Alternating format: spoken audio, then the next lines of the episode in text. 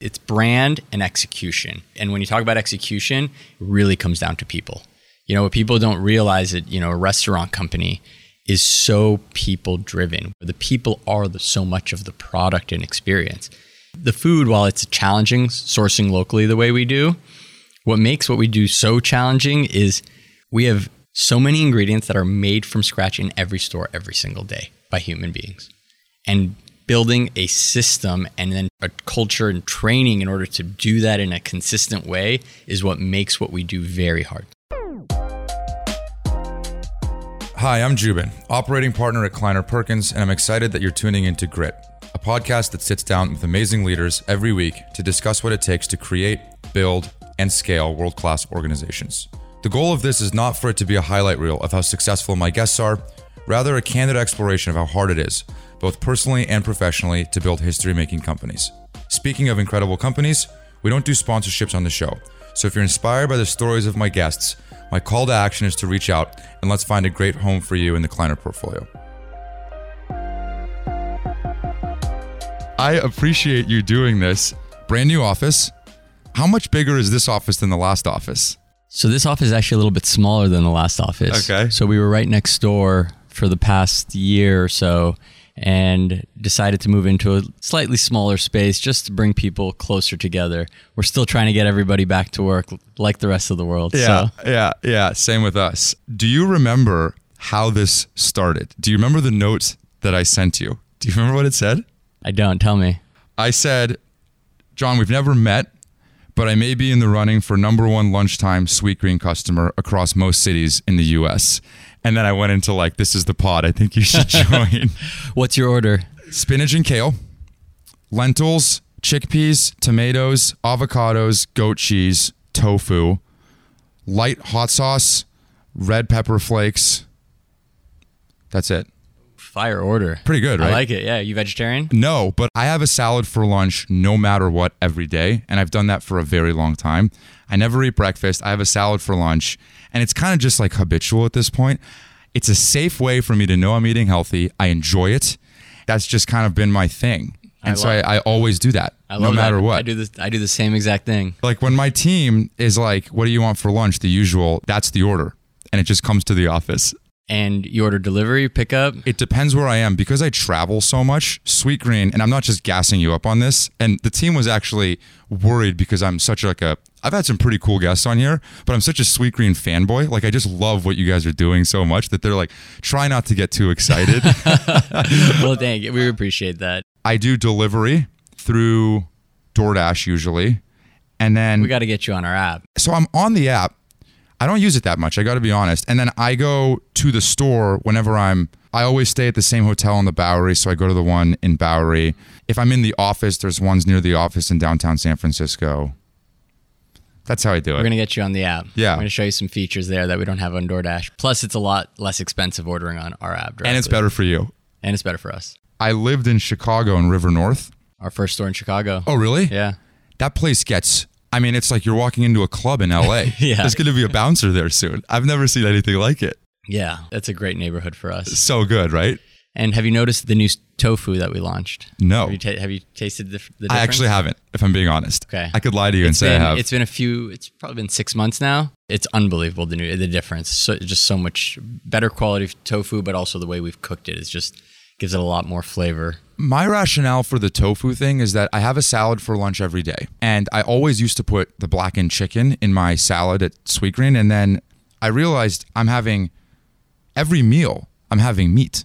Maybe I could say that there's like environmental reasons for it. I just don't think I should be having meat for every meal. Right. So then I put the tofu in and I'm like, God, this is good. Yeah, the tofu is amazing. This is really good. and with the lentils, the chickpeas, you're having you're having a lot of protein. I feel like I get my protein, Yeah. some goat cheese, some avocado. Yeah, for sure. I'll tell you, it breaks my heart when the store doesn't have avocado. And like during COVID, for some reason, it got harder to get avocado, and it was heartbreaking. I know avocados are luckily back. The avocado supply is, is, Was that a is- thing? yeah. Avocado supply is very tricky, especially as avocado usage in the U.S. has grown so much with people loving guacamole and avocado toast and all those things. It's seasonal. Almost every year you have a crunch right around the fall where avocados become in short season. We buy organic avocados most of the year Yeah. in California, and then most of the avocado crop then moves to Mexico in part of the season. Yeah. So things get tricky for a few months, but this year should be good. Well, us Californians, we're addicted to We're- our avocados. we're just used to it. In Chicago, no one even orders the avocados. It must be regional, right? Fun fact that when we were first starting Sweetgreen, we considered calling it Avo just because we loved avocado so much and we wanted to put avocado on every single item. But I'm glad we didn't, given the price volatility, it would have been dangerous. And your first signature dish was the guacamole green salad, right? That's right, yeah. And that's still there. Still there. It's the only thing still on the original menu. But it gave us a really an idea of what Sweetgreen, we wanted this Sweetgreen wink to be, which is take these classics that people love and make them healthy. Dude, Sweetgreen's a great name. How'd you come up with that? You know, honestly, it was when we were, we started the idea. It was start, we wanted to solve a problem in our own lives, and we went thinking about names. And originally, we were going to call it Greens. There was this cafe in Australia that I loved called Greens Cafe, and we wanted to name it Greens. And we went and did the trade, checked for the trademark, and realized it wasn't available.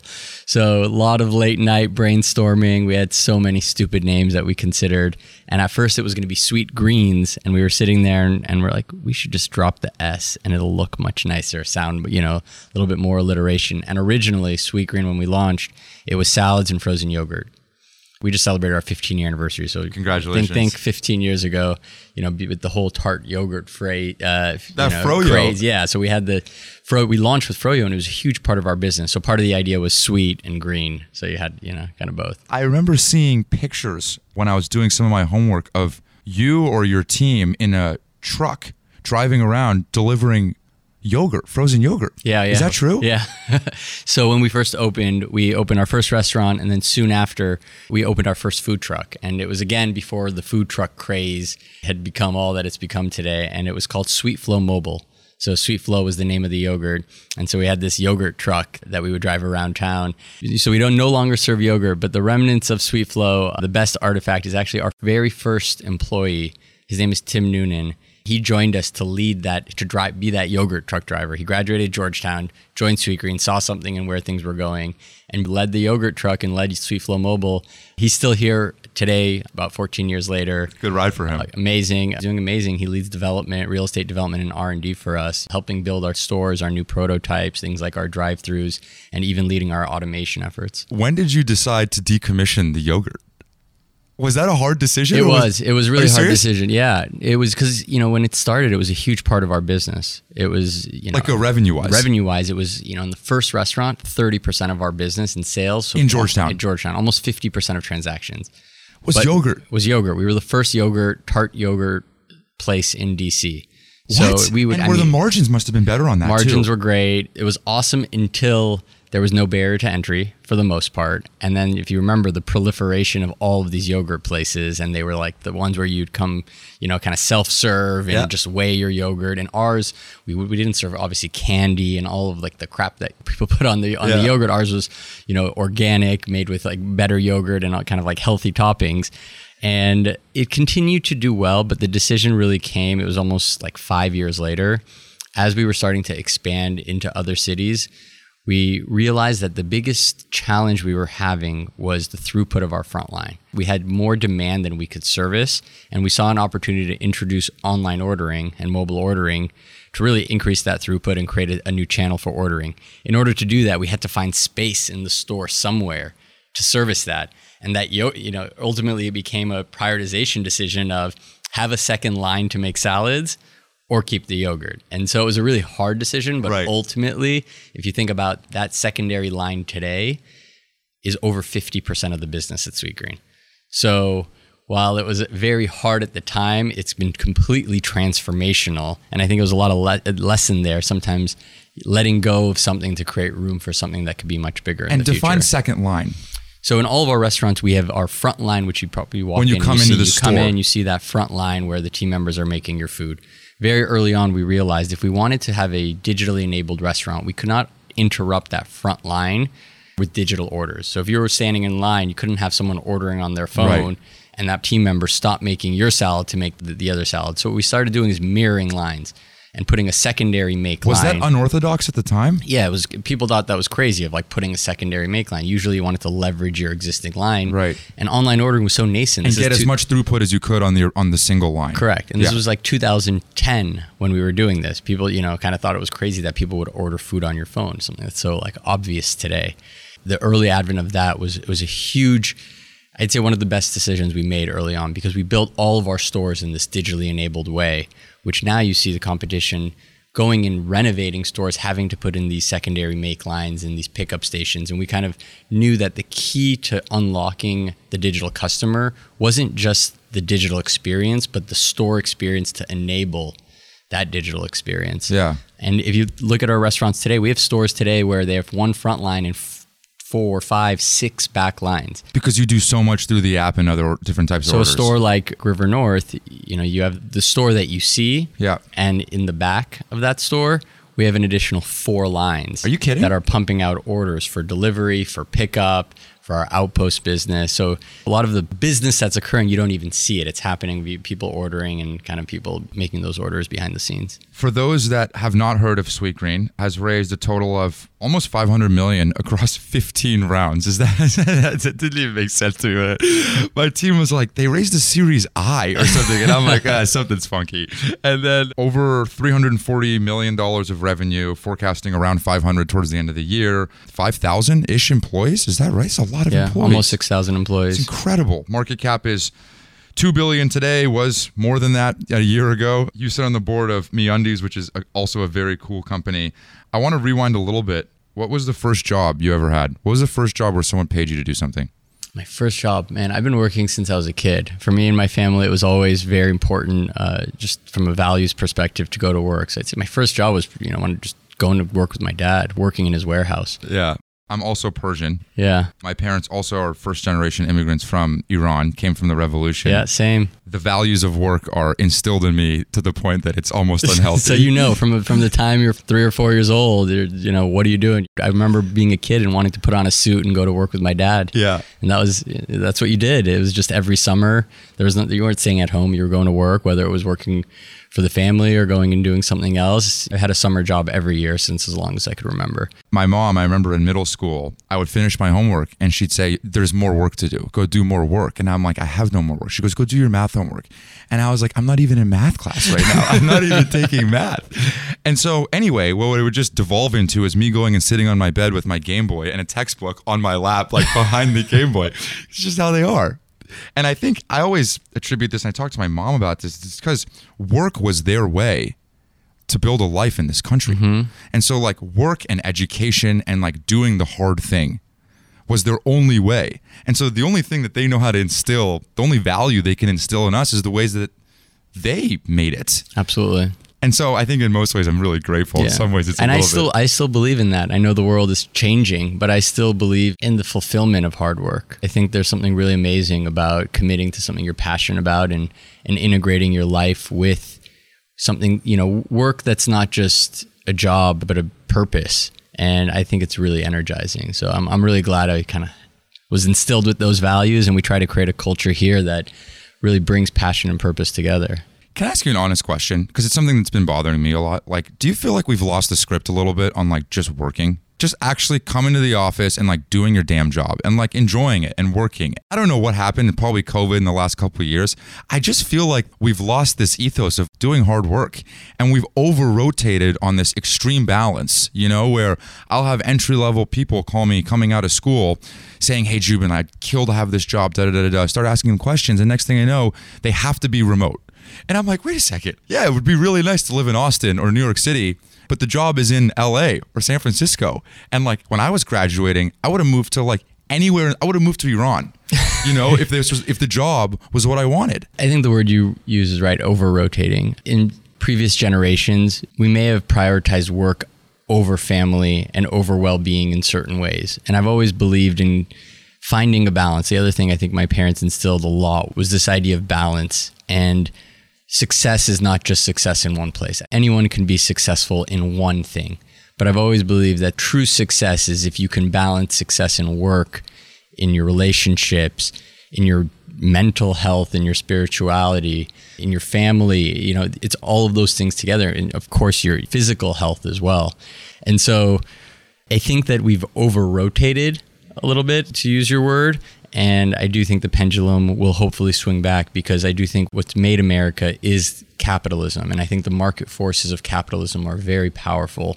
And while many people may not want to work that way, there's still people that do. There's still people that want to come to this country and work hard, and people that see the opportunity about going to work, going in person, putting in the hard work, and rising up through that. So I do get frustrated sometimes when I feel what the things that you said, but uh, I do believe there's still people out there that have that hunger and that there's maybe harder to find. Yeah, I agree. And those that are out there, like, they're going to rise to the top a lot faster these days because there's just less people that give a shit. That's it. It's easy to make yourself known in a world where nobody goes to the office. It's just like just show up. Couldn't do, just more. show up and do the work. I mean, for me, I'm you know I'm here every day, and I'm like, if I was a 22 year old, I would be here. I would be here, and I would come have lunch with me. A hundred percent. And for me, it's kind of surprising that people would rather sit at home. But at the same time, I understand the pull of family and the flexibility needed. And so I think what the challenge for us is finding that balance. I don't think it's all the way just work from home because I don't think that there's real fulfillment in that. I think we're social beings and great work is done in a human capacity. Yeah.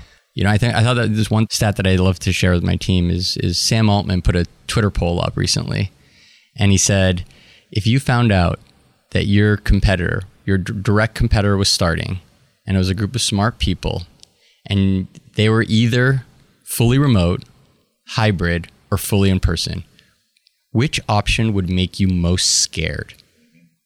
And of course, the overwhelming majority, I think it was 70% of people, said if they were fully in person. And so it's very clear that we believe that fully in person is better for the company. Is it necessarily better for the person? Maybe not, given commutes and all that. Society hasn't figured it out. Is all I have to say. We've kind of swung from fully remote works and is more productive, and you know maybe the FaceTime of twelve-hour days, five days a week wasn't right.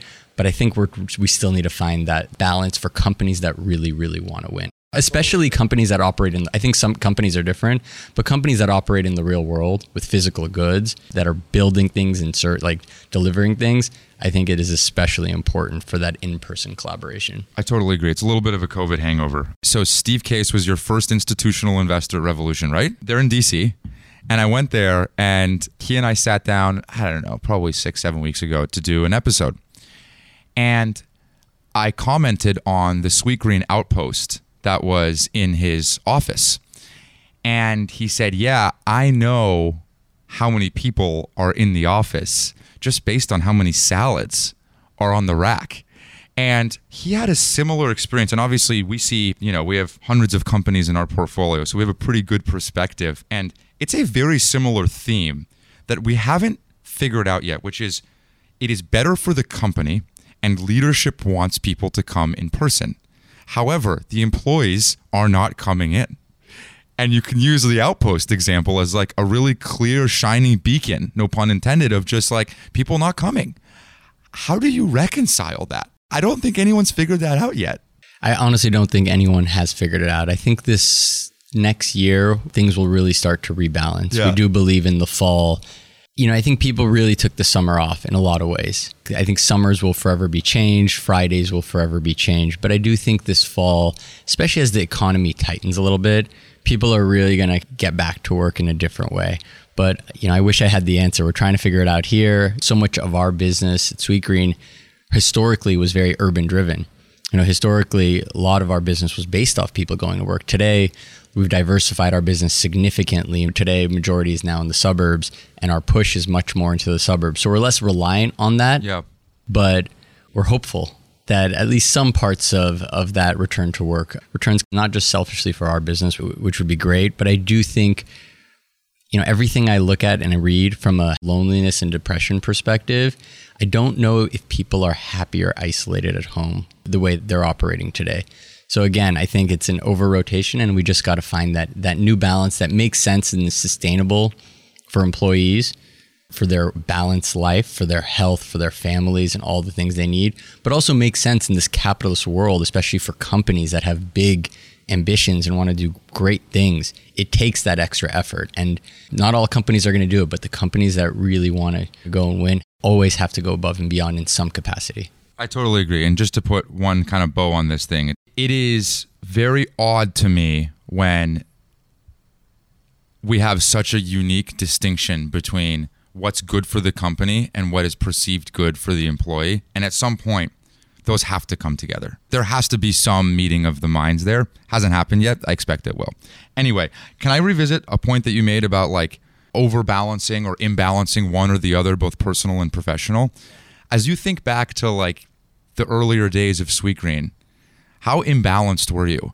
And like, would you change that? Can you change that?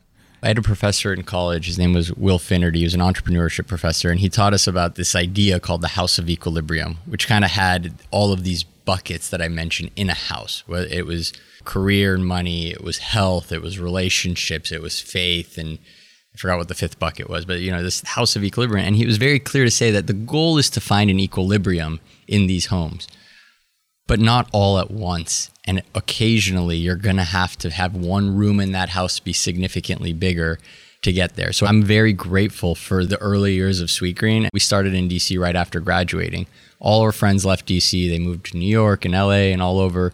And we were living, the three of us living together, hustling every day, working a 500 square foot salad shop, literally just like prepping food and, and working that restaurant. This? Yeah, that, that that's us. That's the three of us. You know, the three three youngins, literally, you know, just hustling at this restaurant. And Your I, hair's getting better. thank you. it's getting better. Good picture. But I would never take back that grind time. Yeah, I think you grow so much in that time. And there is certain moments where I do believe sacrifice is important to find comfort, you know, later in your life. And so I don't think, it, you know, it's sustainable to do that for 20, 30, 40 years. But I think at certain moments in your life, that extra grind is absolutely necessary. And I don't think Sweetgreen would have been what Sweetgreen is if we didn't fully commit. You know, for a few of those years, we were working seven days a week, nonstop. It was just our our whole entire life. We didn't have relationships, probably weren't as healthy physically. All of those things. It was just whatever we had to do to survive. As the story goes, and tell me if I'm rewriting history here, but my understanding is that you and your co founders, there's two others, started it, and then you were going to go to Bain, went to Bain. Because they were like, go like learn some shit, go figure something out, and then like come back and let's see if there's a there there. And then you came like the force, the gravity of Sweet Sweetgreen was just too strong in your head for you to ignore it. Is kind of the way that I think about yeah. it. Was there a trigger where you're like, I'm leaving like this cushy Bain job and I'm going to go start this salad and maybe yogurt company. Yeah, so that's correct. The story's correct. Okay. Um, but what had happened is we had opened Sweetgreen. So uh-huh. we had come up with the idea for Sweetgreen. We were seniors in college. At the same time, or even before we had come up with the idea, if, if you remember how college recruiting was, at, or at least at the time, was you would apply for jobs in like September of the year before. So I applied for this job, thought it was a dream job, got the job at Bain then we go on, I almost forget about it, and we go start Sweetgreen. We open that summer. I had committed to being at Bain by like November of that year. So we open the store, we have the store open for a few months, and then I'm like have to go report for and duty. it's working. The and store's it's working. working. It's working. We're happy, but it's one tiny store. We hadn't, you know, really had plans for the expansion yet. So I'm like, you know what? I'll go to Bain. I'll learn a lot. It'll help support me. I'll get a lot of you know connections and network to help us and I'll still, you know, moonlight and work at Sweetgreen. It was an interesting time because I'd spend my days at Bain and half my time hiding on phone calls in the bathroom working at Sweetgreen. So sorry, Bain. But I learned a lot from that experience. And it, the, the catalyst was a few things. One, I was not happy as a consultant. I think very early on, I realized that the entrepreneur, I always knew I wanted to be an entrepreneur. I thought that I needed to learn more and work other places before I could do it. But this idea of being a consultant was very, very hard for me. And I think Bain's an incredible organization. I remember working on projects where we weren't solving the core product issue, where it was really about the process more than how to win. And for me as an entrepreneur, it was like, you know, you're looking at this company and you're like, but the product's broken. We're trying to reduce the churn, but the, like, let's go fix the product. And that wasn't what we were hired to do. And so that was really challenging for me doing that, especially after having already started a company where I got to like really drive something. The second was it had done well and we decided we wanted to expand. So we had just decided that we were going to go open restaurant two and three. And so, you know, I think for me, it was a little bit of a family struggle is, you know, coming from the same community, a lot of pressure to go home back to LA. And this was in DC. And so the real pressure was I was had to commit, you know, at least 10 years of my life living in DC in order to make this happen. And so that was the sacrifice for all three of us but ultimately saw the opportunity and just made the leap. I just remember moving back. It was right around Barack Obama's inauguration. I remember because we were catering the inauguration. I remember it being like freezing cold. I was, you know, I didn't have a place. I was sleeping on one of my co-founders' couches for the first three months. But I have such fond memories of that time now, just like building those next two restaurants and sitting and writing the plans for the future. And just recently celebrating our 15 year anniversary, we were going through old letters you know, investor updates and investor letters and other things that we had written down. And it's just amazing to kind of look back at some of those artifacts where how much things are really the same in terms of the vision of what we wanted to do. And, you know, my advice, and I know, you know, this podcast is a lot about grit. Honestly, people ask like what's made Sweetgreen successful. It's, I don't think we're smarter than anyone else. I think we just did not give up. I think a lot of people have had the same idea. I think we just stuck to it and just kept going. What did your Persian parents say when you were going to leave your Bain job and go start a salad and yogurt shop? I give both my parents a lot of credit because, you know, in our culture, part of why I took the Bain job was for them you know, a lot of it was you go get educated. I went to this, got a Georgetown degree to go get this good job. And my dad's eyes like to eventually go into real estate. right, you know, right, like right. that was that was the idea. And so I give my dad, and you know, I'm a I'm a dad now with a two year old uh, two year old son. Congrats, man. Thank you. And I and I just give him so much credit for probably looking at it as the stupidest thing in the world, but knowing that it was probably going to fail, but the failure and the experience was going to be so valuable.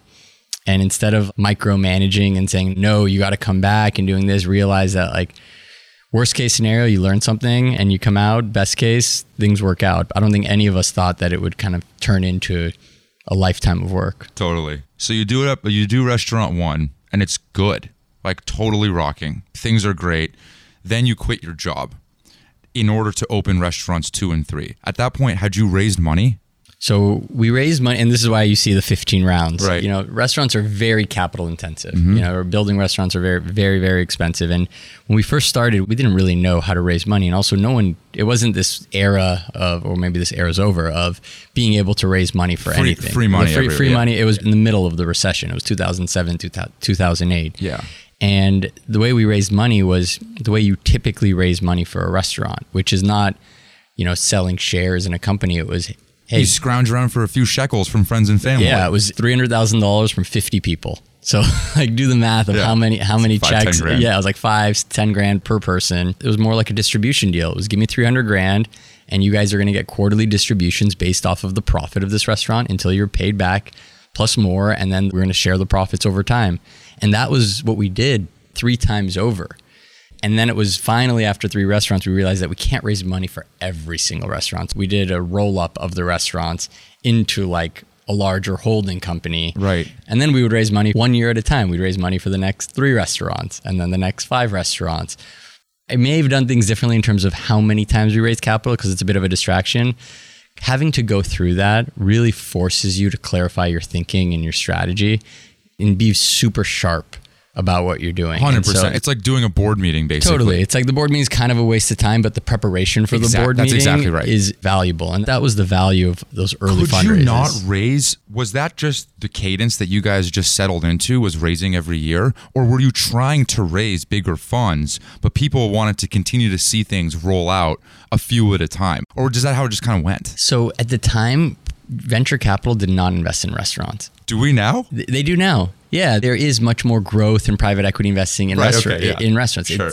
and you know, I remember when Steve Case invested, all the headlines are, "What is a tech investor doing investing in a salad company?" And you know, I think it was just something that you didn't see happen. Usually, you know, venture capital went to tech; it didn't go into brands or direct to consumer brands. None of that existed 15 years ago. So, and I think for us, we were also a little bit scared of it, to be honest. And we continue to be very protective. And so, you know, going back then, we were very. You got to report to the man. It was not just the reporting, it was fear of losing what made us special in terms of the culture, the brand, the quality of the food, and we're just scared. You infuse a bunch of capital, they force You you, lose to, control. You lose control. They force you to grow really fast. Like all of these, like all of the horror stories Sure. you hear about these companies that had something special and kind of lost their way. And for us, you know, Sweetgreen is a fast growth company, but it's also it's different than a normal technology. co- It's not a software company. It is a brick and mortar brand that that we believe can compound growth over a very long period of time. So mm-hmm. for us, it's so one of, one of the core things we do is protect the brand and protect. It's not just growth at all costs. The protecting of our customer experience, that team member experience, and the overall brand is so important to us.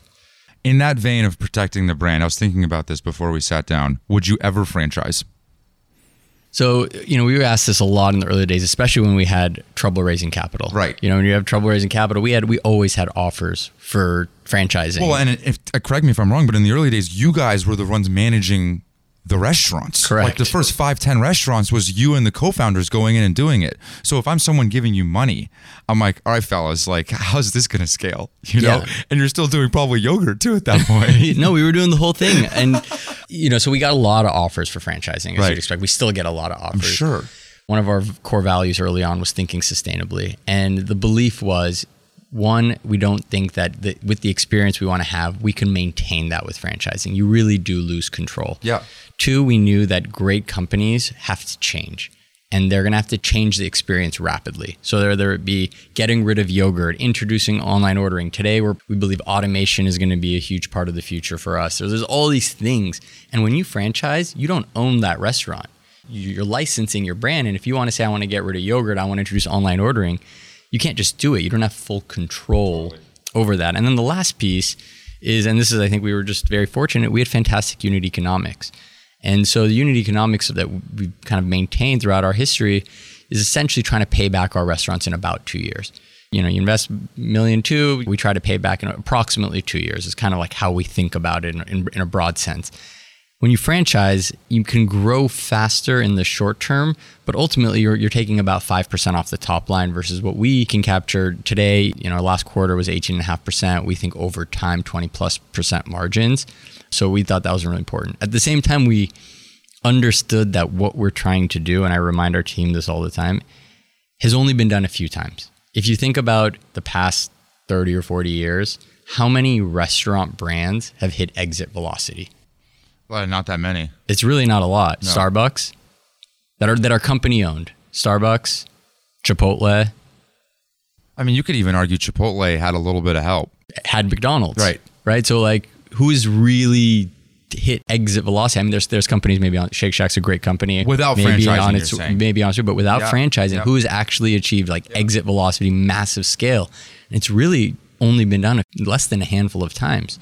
And so I think we were very fortunate in the timing in which we started, in the ability to raise capital in the time that we did. You know, we got very lucky in that free money world and being able to capture a lot of that to build the brand and the footprint. And now we just have to be really disciplined stewards of that capital Yep. to make sure we achieve this mission. So you leave Bain, raise some money, come back, stores two and three. Fellows are riding pretty hot right now. They're playing a hot hand. They had a good first store. How do the next ones go? How do two and three go? So number two and three open almost at the same time. So In DC. In DC. So we open number two in DuPont Circle, number three in Bethesda, and at the same time, pretty much exactly at the same time, launched that Sweet Flow mobile truck. So it was a very busy. It was like April and May of 2009. It was a very very busy time. It was also in the middle of a very hard time in the economy. So raising money for those stores was very very challenging. We opened the restaurants.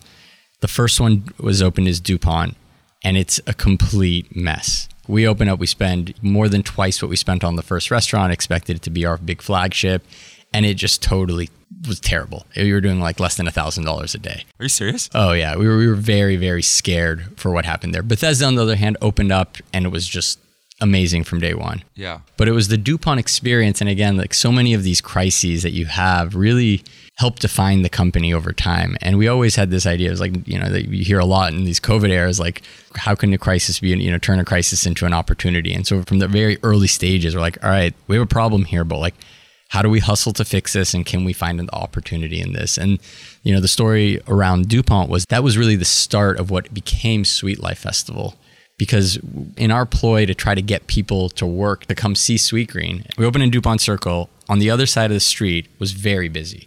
You could see it, but there's a divider on the street and people just would not cross the street. We just had to create attention. We really didn't know from a marketing perspective, we really didn't know what to do. You know, you're 23 year old kids. So the bright idea was go to Guitar Center, buy a big speaker, buy a folding table, park in front of the, the store in the days of the farmer market and just start DJing. And so just play music, invite friends, create a little bit of vibe. The next, you know, a few weeks after doing that, it turned into a bit of a block party. A few weeks after doing that, we expanded the block party and we kept building on this block party. And we realized, that and in the something. wake of the block party was just going into the restaurant. They would come hang out in front or in back, and Right. then they would come try it. Right, and the, right. thing, the thing about Sweetgreen is it's hard to get people to try it, or it used to be very hard to get people to try it. But once you tried it, you realize there was something there. And I mean, you said this earlier. The magic of it is it's very habitual. Once we acquire a customer, it's not a customer that comes once a year. It's a customer that comes a few times a week. And so you just had to capture that customer and it created that flywheel of them, you know, that virality and them telling their friends and mm-hmm. coming often. So, you know, we started this block party, it kept growing, and finally we decided, wow, we should make this into a festival.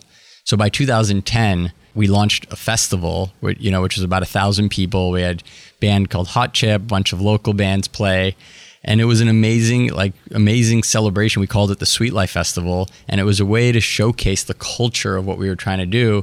Fast forward to the year later, and it was 25,000 people, headlined by the Strokes at Merriweather Post Pavilion, and it like really kind of put our brand on the map because we had seven restaurants in DC and a 25,000 person music festival, all with this idea of can you have a music festival that is healthy? And the idea, you know, music festivals, you know, then and kind of still now, you'd go and it was like the most unhealthy day of the year. You're eating soda and chicken fingers and all this crap. And our whole thing is can we take this festival and can we make it so that you're watching Kendrick Lamar while eating a bowl of quinoa?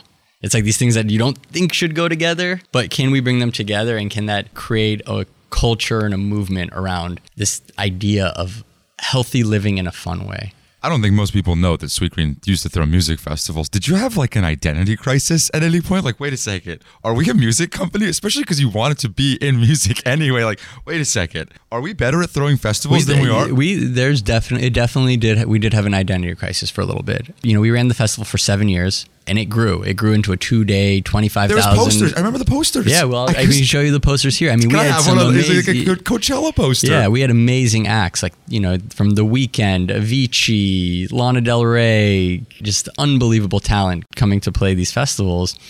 And for a moment, you started to think was Sweetgreen a primarily a food and restaurant company, or was it more of this? At one point, it's funny. I was looking at an old letter. We thought like, can this be like a virgin type brand Right. that kind of goes into other sort of experiences? And was our secret sauce just creating experiences Right. versus restaurants?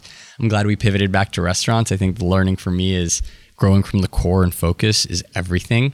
Even when we, were, you know, I remember thinking we had oh 20 stores and we have this festival like we can be this lifestyle brand and it was fun and ambitious but in retrospect you know people ask me today what's next for sweetgreen like are you going to go into other food categories and are you going to launch this and that? i'm like what i'm going to do is i'm going to open a thousand restaurants Yeah. that are incredibly profitable i'm going to own my category and once i do that I can do anything. But if you look at the people that have expanded beyond their category, they first own their category. They have total market leadership, and then you can go into that next thing. And, you know, the best examples, if you look in like the shoe world, you have a lot of companies that are just running shoes, and they're never the running shoe company can't go sell you basketball shoes or other shoes, but Nike won their category, and now they can go into any single category they want. You know, they won running, they won basketball, and now they can sell you tennis, skateboarding, et cetera, et cetera, et cetera. So the lesson for us is before being so eager to jump to the adjacent category, let's totally win our category while creating a brand that gives us still the license to do other things. And if you do that, that that's how you can expand. And again, maybe you know, looking at the big, you know, someone like Amazon, perfect example. One books before they did everything, before they became the everything store. Do you ever think like maybe there's more of that allure in a gross margin business that is not as sexy in the sense that like in Google's business, like 90% margins, it's working. Why the hell would you go anywhere else? Like it's here. I think about WeWork, where it's like this business model is capital intensive. It's where the digital and physical world meet. It's tempting to go do other things that don't look and feel like the core business that's not software that infinitely scales in the same way. I think it was really smart what you did. I don't know. I just thought about that now. No, yeah, it's it's it's super interesting. I mean, if you think about the examples with Google are just crazy because Google is the greatest business ever created. Yeah. You know, it's just like they've created this one product that has a monopoly on the business with 90% margins yeah. and create it's just a cash cow to do anything they want. There's really nobody else that has created anything to, to that scale. And if you know, when, when we've studied other businesses, the ones that have truly won have won their category first, especially if your category is big. It's one thing if you're, you're, playing in a small sphere and you got to expand your category, but food is massive. You know, food in the US is, you know, trillion and a half dollars. We think that what we can offer from a food perspective is so much broader than even like a Chipotle, for example. But Chipotle has 3,000 stores, is about a 50 billion market cap company. So while I want to go into so, do so much more, let's first just own the US in what we do and be the best in the world at it and it will give us the license to do anything else we want. Yeah, I mean you talked about Starbucks and I know it's a company that you admire. Their market, their TAM is so big that they've basically only done coffee. Pretty much yeah. forever. They've never really done food in a meaningful way. You know, like they've just done coffee. It's unbelievable. It's I mean, unbelievable. If someone told you, you know, 40 years ago that there's going to be 30,000 of these across the world of selling what is really a commodity product, right? If you think about it, you know, it's like something that you can make at home and pretty easily at home. And they have 30,000 of these, and it's a $100 billion plus market cap company that has kind of transformed retail. It's pretty incredible the power of that just focus. In these commodity type businesses, let's put salads in the mix of this, you know, salads and coffee and whatever. Is brand the only enduring thing that you have? For example, when I go to a city and I'm traveling a lot, right? I will literally search Starbucks on Google Maps. I search sweet Sweetgreen. Like I don't look for salad. I look for sweet Sweetgreen. And that's because somewhere in my brain it's been incepted in me that like this is what I want from this place because of this brand. I'm going to know what I'm getting from this place and it's going to be awesome. You have to be able to be very intentional about evoking that feeling in me. So I think brand is, you know, a lot of people in like the past 10 years like, oh, Sweetgreen, a restaurant company or a technology company. Like, remember this conversation? Yeah. Very, you know, the, the, media love to try to put this technology company spin. And they wanted to bait you into being they like, want, oh, we're a technology company. At our heart, we are a brand. But in terms of what makes a brand in our world scalable, it's something that it's, you know, I used to complain a lot about. You know, in the, in the early days, I used to say, oh man, our business is so hard. We have to be good at so many things. We have to be good at brand. We have to be good at operations, supply chain, real estate, design, construction, technology. Like the number of capabilities and like almost many things that we have to be best in the world at in order to bring the Sweetgreen experience to life is kind of astonishing, right? We source the food locally we make it from scratch every day.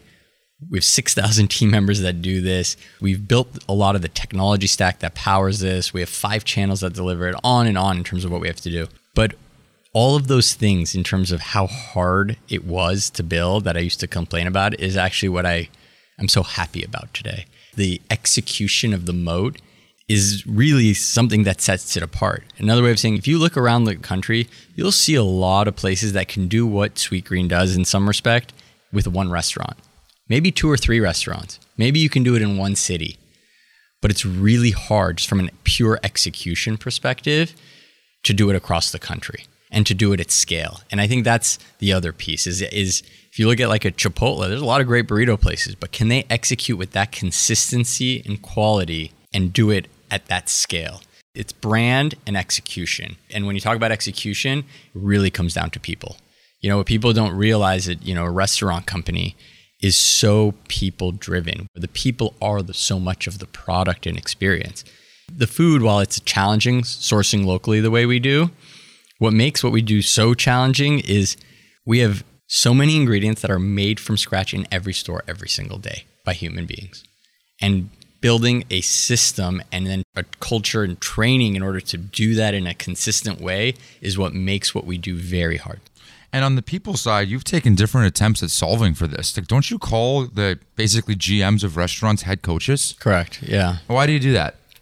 We call them a head coach because we believe their primary job is leading and developing talent. So we, we find that you know in store in store. So so much of the success of Sweetgreen we find is having great head coach stability, a head coach that's there, having a team that's stable, and then we find that the best head coaches are ones that have been grown from within. So our goal is to have as many of our future leaders start as team members and work their way up. And we love that because it's a win win win. It's great for them It's a pathway to the middle class. Our head coaches make over $100,000 a year. I mean, it's an amazing job, and you can get there for, as from a team member within three years. You can start working and don't need a college education, can come. It's a hard job. It's, it's like, and don't they get equity? You get equity in the company great benefits, and we think it's an amazing opportunity. But the reason we call them a coach is because we think their primary job is not just operating a restaurant, but really coaching the team to develop future leaders. Yeah, I do think going back to our earlier conversation on like how do you get people into an office? How do you get people giving a shit about the company more? Equity is a pretty good way of solving for that, where you become more of a missionary because your financial incentives are tied to that rather than your hourly pay. Yeah, it's been it's something that we've used a lot as we've grown the company. All of our head coaches get equity. Or even when right before we went public, we did something called the gratitude grant, where we gave every single team member at the company smart some equity, and we just wanted to say, hey, this is a big milestone for the company, but we want everyone to take part in this and be an owner in this. And for me, one of our core values is win-win-win, and the idea is you know kind of a version of conscious capitalism where the customer wins, the team member wins, and the company wins all together. And really, I, th- I think there's a fourth win, is the community wins. And for me, so much of my personal purpose is not just how I want to help change the food system and, and be part of that change with Sweetgreen and cre- create this great company, but also believe that capitalism can be a force for good.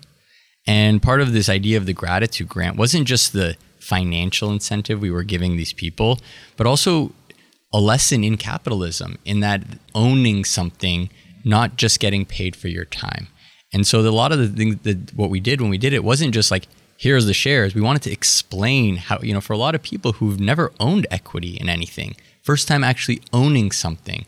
And I think if we want to change capitalism, we have to make more people owners of equity so they too can take part in what's amazing about capitalism, which things can grow without you having to actually put your time towards them. I wish more of this country would focus on that so that because I do believe that capitalism, how we're going to solve the biggest problems in the world, I do not think it's going to happen through big government.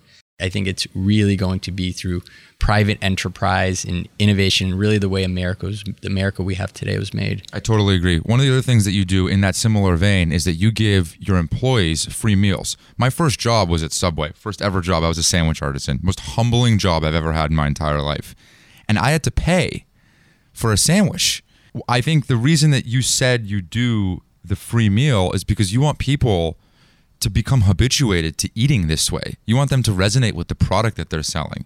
And in doing so, it can be more effective employees serving customers. Is that right? 100%. I mean, so much of what we're doing, we have this belief of building culture and building the brand inside out. So the first people that we have to get you know ingratiated into our culture and our mission is our team members. If they don't believe it and they're not drinking the Kool-Aid or eating the salad, our customers won't be.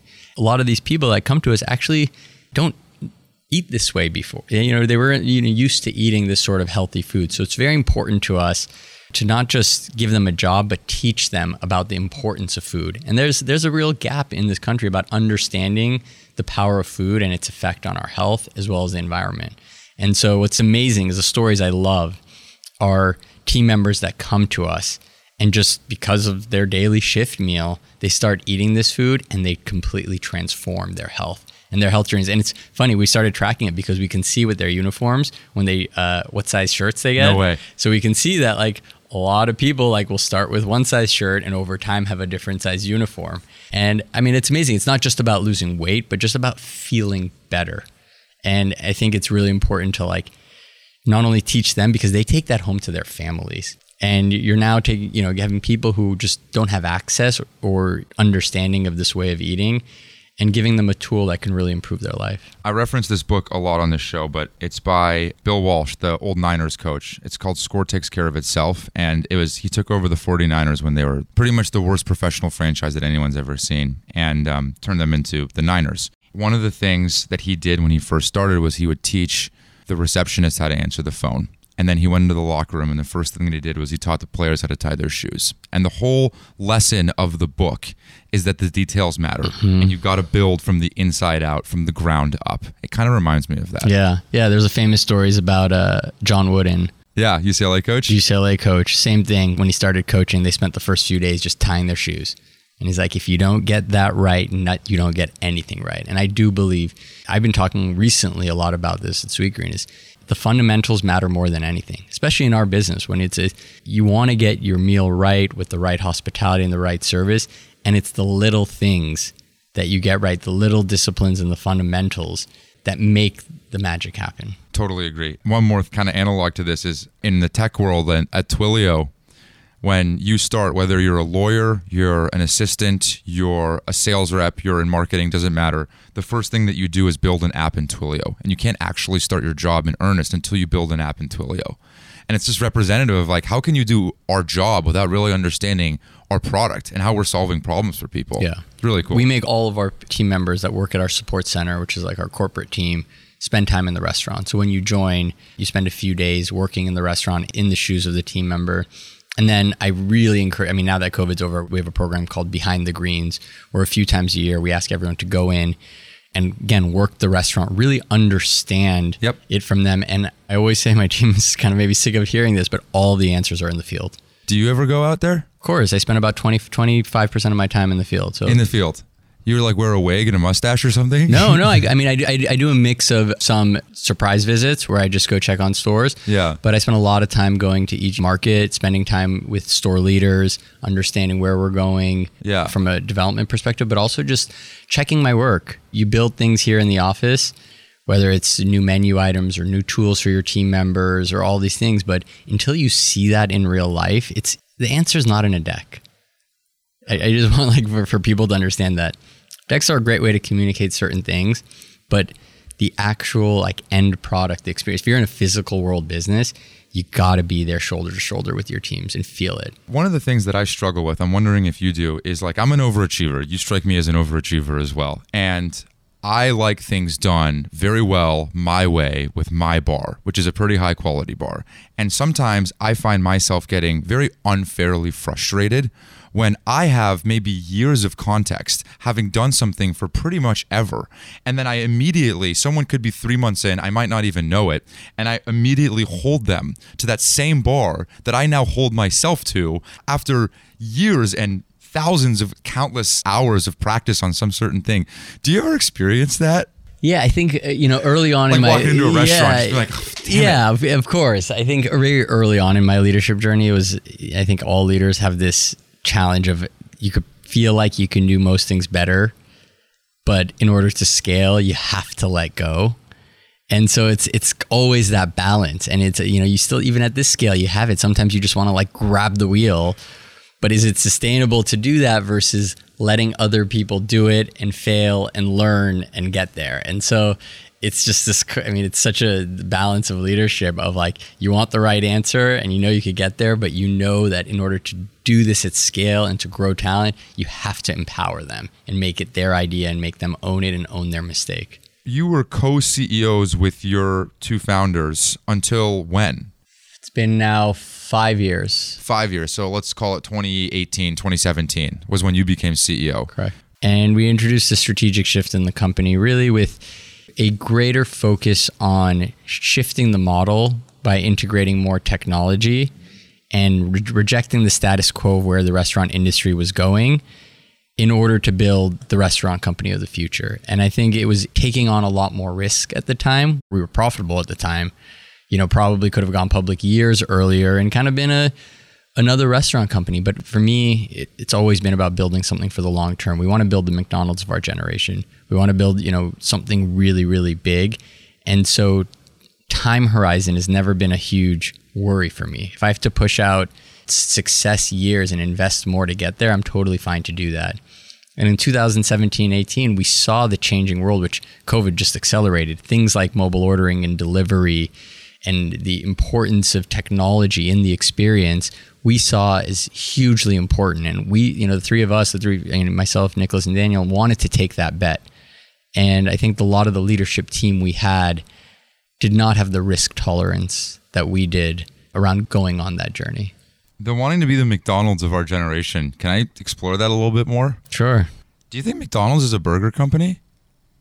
McDonald's is a brand. I mean, they're they've defined fast food, and so when I say you know McDonald's is a generation, what I mean is they've at the time it was hugely innovative, right? Creating a trusted, safe is maybe the word to say, safe place to eat that is consistent and accessible and affordable and incredibly convenient across the world with an iconic brand is pretty amazing. And so we want to do what they've done in terms of scale, accessibility, convenience, and build this brand that is truly ingrained in, in culture. You know, if you think about America, you think like McDonald's. How can we have something that actually is good for you and good for the environment, but still has all of those other attributes? Yeah, I mean, I think the good news for you is that when someone eats a salad, they want to feel that way. You kind of have a little bit of regret when you go to McDonald's. Doesn't McDonald's own the real estate for pretty much all of their stores? So McDonald's owns a lot of their real estate, and they are a franchise business. So the business models are very different. Yeah. In, in like sometimes I think like, are they a real estate business? yeah, in a lot in a lot of ways they are. Right. It's, I mean, it's an incredible company. Incredible. Okay, so things start rolling again.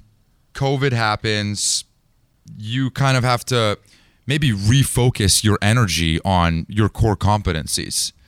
Was that kind of a good thing for the business? For you, kind of like, okay, like we want to try this thing and then we want to try this thing. And every time it seems like you try different things, it does reinforce your brand, which I think is really good. However, I always think it seems like to me a good reminder that your core business is your core business. Is that fair? Yeah, yeah. I think you know, listen, tough times make you stronger. I like to surf a lot, and you know, talking to a few people about how much how your worst surf days often are the surf days that make you the best. It's the days you get caught behind some big sets and really have to paddle through and really build that strength, and you know, just get your ass kicked. Getting your ass kicked is good for you. It's painful, but it's good for you, and it forces you to get really disciplined and really, really sharp. For us, COVID was that. I mean, COVID was our business was off 80% at the beginning of COVID. I mean, we're still not nearly recovered to where we would Because have been. offices haven't gone back to work. I mean, at first it was all shut down. Right. Right. And then yeah, offices, you know, most of our business at the you know, at the onset of COVID, we had a channel called Outpost, which was 100% office driven. Yeah. And then most of our footprint go you know, when we started the company near very- office was, was near buildings. office buildings. Yeah. Intentionally, we wanted to build our brand in these big cities. Right. And the natural transition was always to go into the suburbs, which we've now done. But at the time, the timing would- in which COVID hit us, most of our stores and our great stores were near offices, which just went completely empty.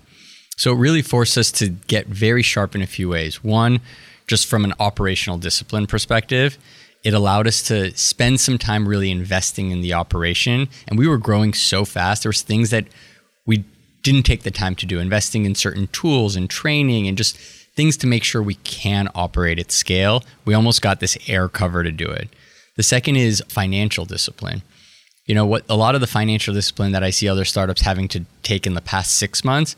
You know, we had we got we had to take that medicine right at the beginning Totally. of COVID. We'd raised a lot of capital. We were spending, quite honestly, pretty freely on innovation and things, and it forced us to really think RO, like prioritize and think about the ROI of everything we were doing, and get that financial discipline, both in terms of our G and A investments, but also our capital investments in terms of where we go. The third is it really made us think about where we want to go from a Sweetgreen experience perspective and how do we make sure things work in this new world, whether it be the importance of automation, importance of new formats like a drive through model, and how we can expand the menu to bring in a broader customer base. And so I think we are eventually going to look back at COVID and the pandemic is something that made us stronger. Having said that, it's been incredibly challenging. It's been almost, you know, coming up on three years, and our business is heavily impacted by it. It still is today. That's crazy. Going back to your surf analogy, I have heard that your team can tell when you show up to the office and if you've surfed or gotten a workout or not. I say that because like even this morning I had a choice. I could do an hour more of prep and I'm addicted to prep. There's never enough prep, you know? Or I could have done a workout this morning and I was like, just do the workout. Do the workout this morning because you're going to be way more present and you're just going to be more effective. Yeah. I don't know. That's how I kind of thought about it with, with Always. Oh, I mean, I just think that, you know, again, back to the balance, like physical, mental, spiritual, and then it all leads into your performance. And so, one of the ways I think I've become more effective is just how committed I've been to physical health and mental health, whether it be meditation, surfing, working out. Just think that it just makes you better at what you do and more energized and more productive. So I wish I could surf every day. It's hard to do these Me days, too. but but I like Me to get a workout in at least. One of the things that I have seen pretty much every time with founders that crave control, which is, by the way, pretty much every founder, is that it's very hard to let go. And you're now a 5,000 person company, which really means you can't do most things. It's probably one to three things that you can do. How hard going through evolutions of scale was it for you to let go of the previous thing that you wanted to control? I did something I think I thought about from the very early days. Like, I was very always conscious I was very conscious very Yeah. early. I just rem- I remember when we had just a couple of restaurants and we were running them, but I was always really conscious that I'm happy to do this because I want to learn how to do it, but I want to make sure I build a system where it's not dependent on me. And I think I had a lot of fears of, of looking around. You know, I remember at the time knowing people that had great businesses that they got trapped by right? They had a great, you know, restaurant or something, but like they became slaves to that thing and were not able to scale because they built it only to work around them. So I think we were very intentional from that very, very early stage that we were going to work the restaurants because it was the right thing to do for us to learn it, to then build the system, but we weren't going to make it dependent on us. And so I've always been conscious of it and continue to challenge myself on what things I can let go of and empower other people to do. And it's it's funny, I mean, you know, sometimes my family will be like, "So, what was the rent or the this on the this deal?" I'm like, "I don't know." I'm like, "I don't know. I trust my team who runs that part of the thing that like it made sense. What I track is the return on capital of that project, but I have to trust my team to make those decisions." They're like Jonathan June. I was in the Sweetgreen in Beverly Hills, and the goat cheese was a little bit light today. What was going on? we're opening uh, Sweetgreen in Beverly Hills next week, and you know it's going to be store number one seventy three or one seventy four. We wanted to. It was. We thought about opening store number three in Beverly Hills. I'm glad we did not, but I I've been telling my team recently you're gonna have a lot of eyeballs on this restaurant because your family's all Beverly so, Hills. so I've been going I've been going there a lot, talking to the team, making sure everyone's ready for the hundreds of family members that That's are going got to to be, be there. cool, though. It's your homecoming. Yeah, it's a it's a bit of a homecoming. That's We're gonna exci- be we're- awesome. We're, ex- we're excited for it. I have it. one more question for you, and then I got to let you go. But you have identified your customer, and you, the word that you used to describe the customer, I thought was fascinating. Conscious achiever. Mm-hmm. First of all, what does that mean? And second of all, when you can so clearly articulate what your customer is, how does that impact the downstream decisions for the business? Does the question make sense? Yeah, yeah, absolutely. I I think one of the things we did very early on was spending a lot of time understanding the customer as well as the brand architecture and what the brand stood for. So it was very intentional, probably in like year two or year three, putting out what is the mission of the company, what are the pillars and brand values and core values we want to have, and how does that design around this customer, this aspirational customer that we have. Interestingly, you know, I, love businesses that start with the, like a niche customer. I think some people are like, they're like, oh, that's a limited market. It's actually great mm-hmm. because you know who you're selling to and you can grow from that niche into something much bigger. We're in this interesting stage now where we've kind of captured so much of that conscious achiever, the customer that you'd expect to be that obvious Sweetgreen consumer, someone who cares more about their health. We found the conscious achiever loves to travel, they love to learn new things, they love to try new things.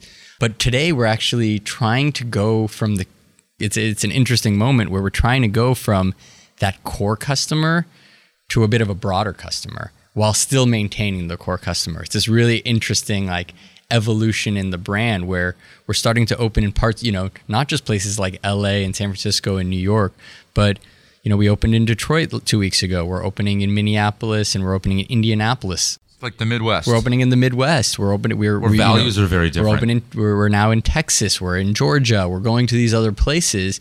How do we find the shared values for those customers, which is around healthy food that is you know still affordable and convenient and fulfilling and you know the, hot things that people are that are almost like broadly loved around hospitality and experience that aren't just so just for the conscious achiever, but at the same time not losing that customer. So it's this it's this delicate balance. It's the next evolution.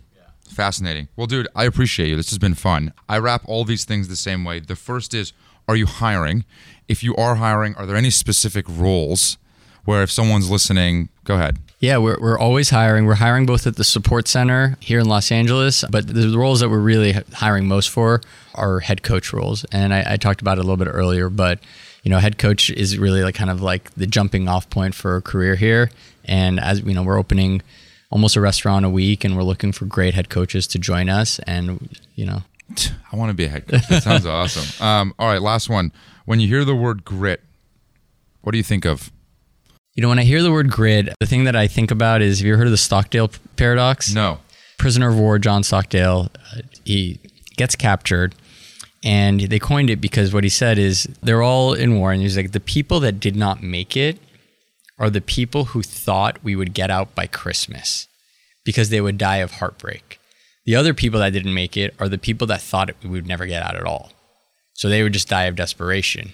The people that made it were the people that had absolute conviction that they were going to make it out, but they didn't know exactly when it was going to happen. So for me, grit comes from this ability to change your frame on time and play for the long game. Know that there will be a lot of ups and downs in that, a really messy middle in order to get there, but that you will get there over time. And I think that's what creates grit. Ah, great answer. Thank you. Dude, thank you. Thanks, man. This was fun. Great, great to be together. Yeah, I loved it. That's it. Thanks for listening. If you're just discovering the podcast, we have a lot more episodes from organizations like Snowflake, Twilio, Slack, LinkedIn, Box, etc. If you want to keep up or support the show, the best way to do so is by following us on Spotify, subscribing on Apple, and leaving a review. Also, we love feedback, so feel free to email us, grit at kleinerperkins.com.